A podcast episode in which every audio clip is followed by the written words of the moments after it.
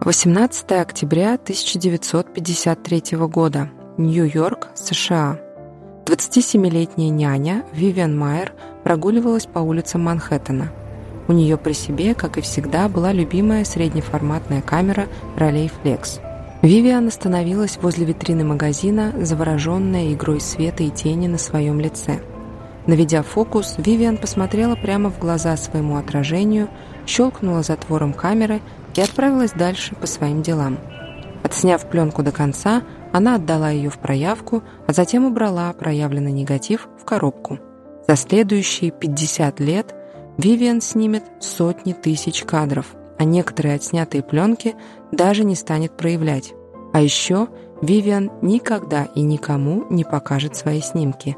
Для всех своих знакомых она останется просто няней. Вероятно, если бы не счастливая случайность, Мир так никогда бы и не узнал, что мисс Майер, как называли ее воспитанники, была одним из самых талантливых фотографов XX века. Это подкаст «История одной фотографии». Меня зовут Марина Шиняева. Каждую неделю я рассказываю вам удивительные, страшные, трогательные, максимально разные истории, которые объединяют только то, что они скрываются за отпечатком на светочувствительной пленке – если вы слушаете этот подкаст в приложении Apple Podcasts, CastBox, Spotify, SoundStream, ВК Музыка или на YouTube, то вы можете видеть фотографию, о которой идет речь, прямо на экране в приложении. А если вы слушаете его в Яндекс Музыке или в Google подкастах, ознакомиться с оригинальным изображением можно по ссылке в описании. Большое спасибо всем, кто поддерживает подкаст лайками и комментариями и делится им в социальных сетях.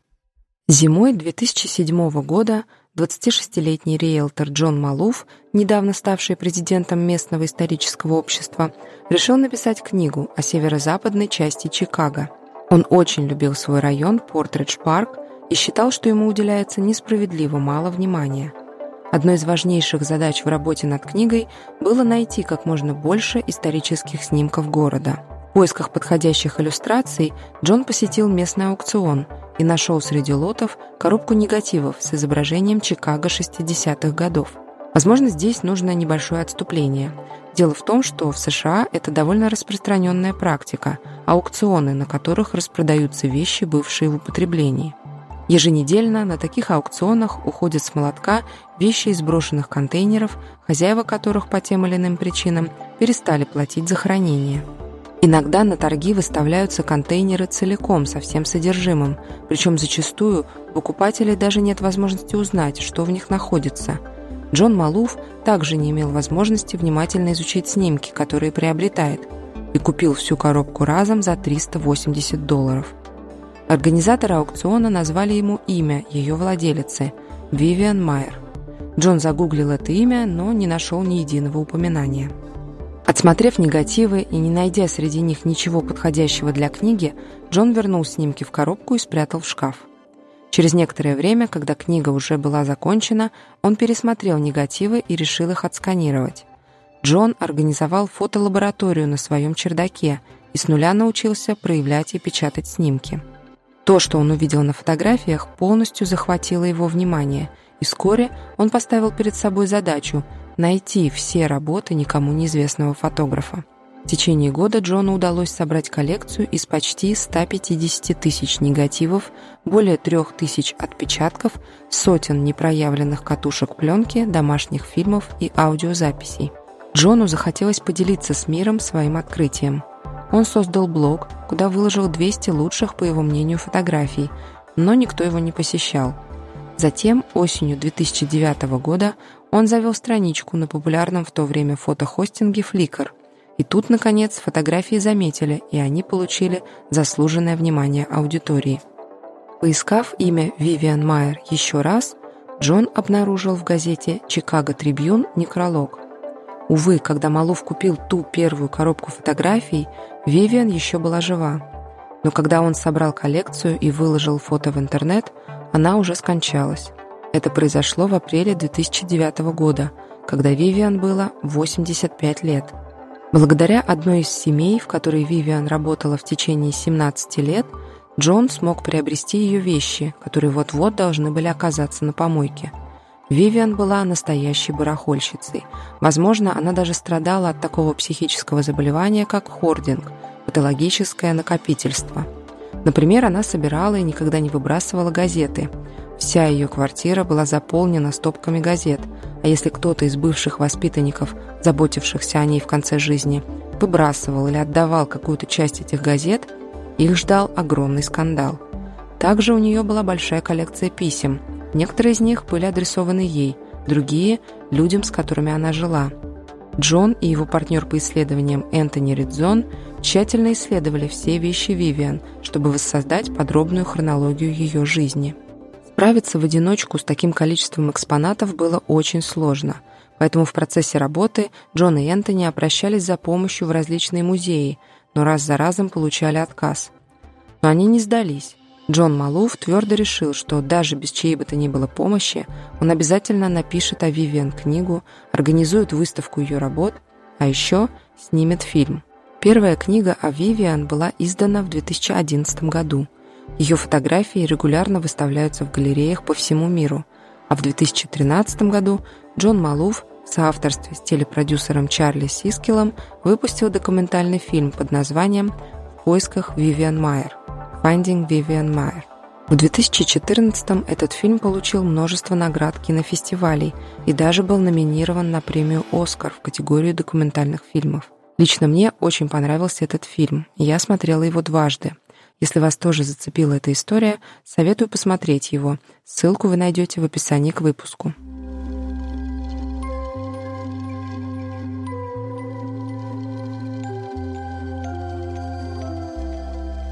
Вивиан Дороти Майер родилась в Нью-Йорке 1 февраля 1926 года.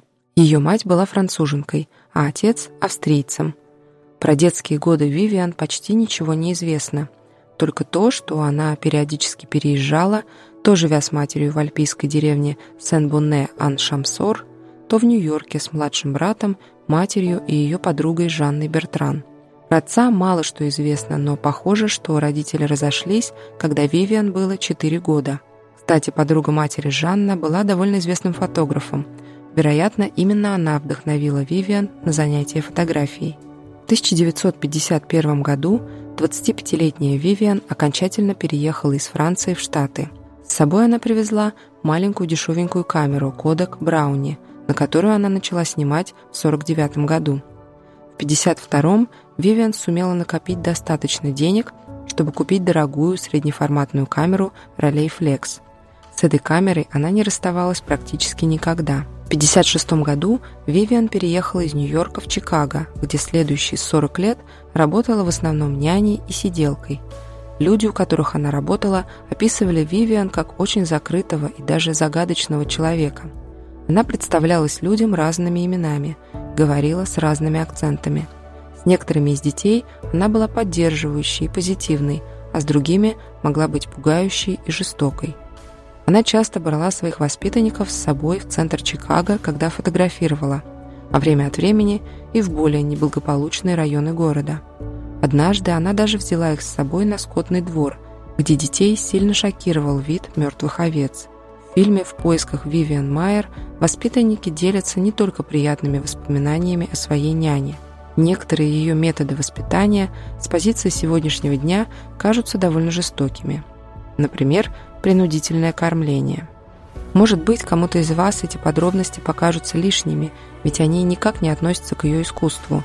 Но, на мой взгляд, это важные штрихи для понимания личности Вивиан.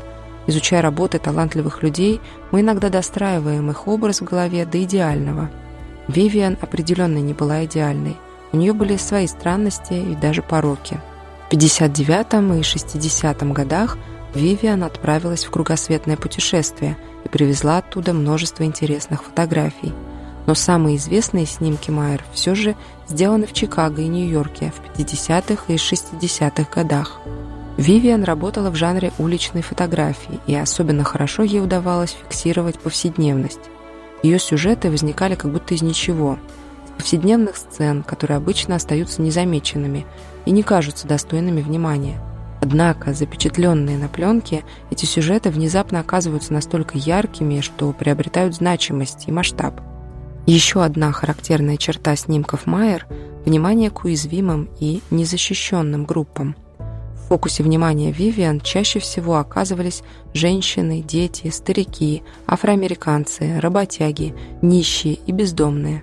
По воспоминаниям воспитанников, Вивиан определяла себя как феминистку и социалистку, и уже с конца 50-х вовсю использовала то, что в 70-х будет названо феминистской оптикой – чувствительность к уязвимости, к социальному неравенству, стремление к анонимности, внимание к деталям, частным, маленьким проблемам.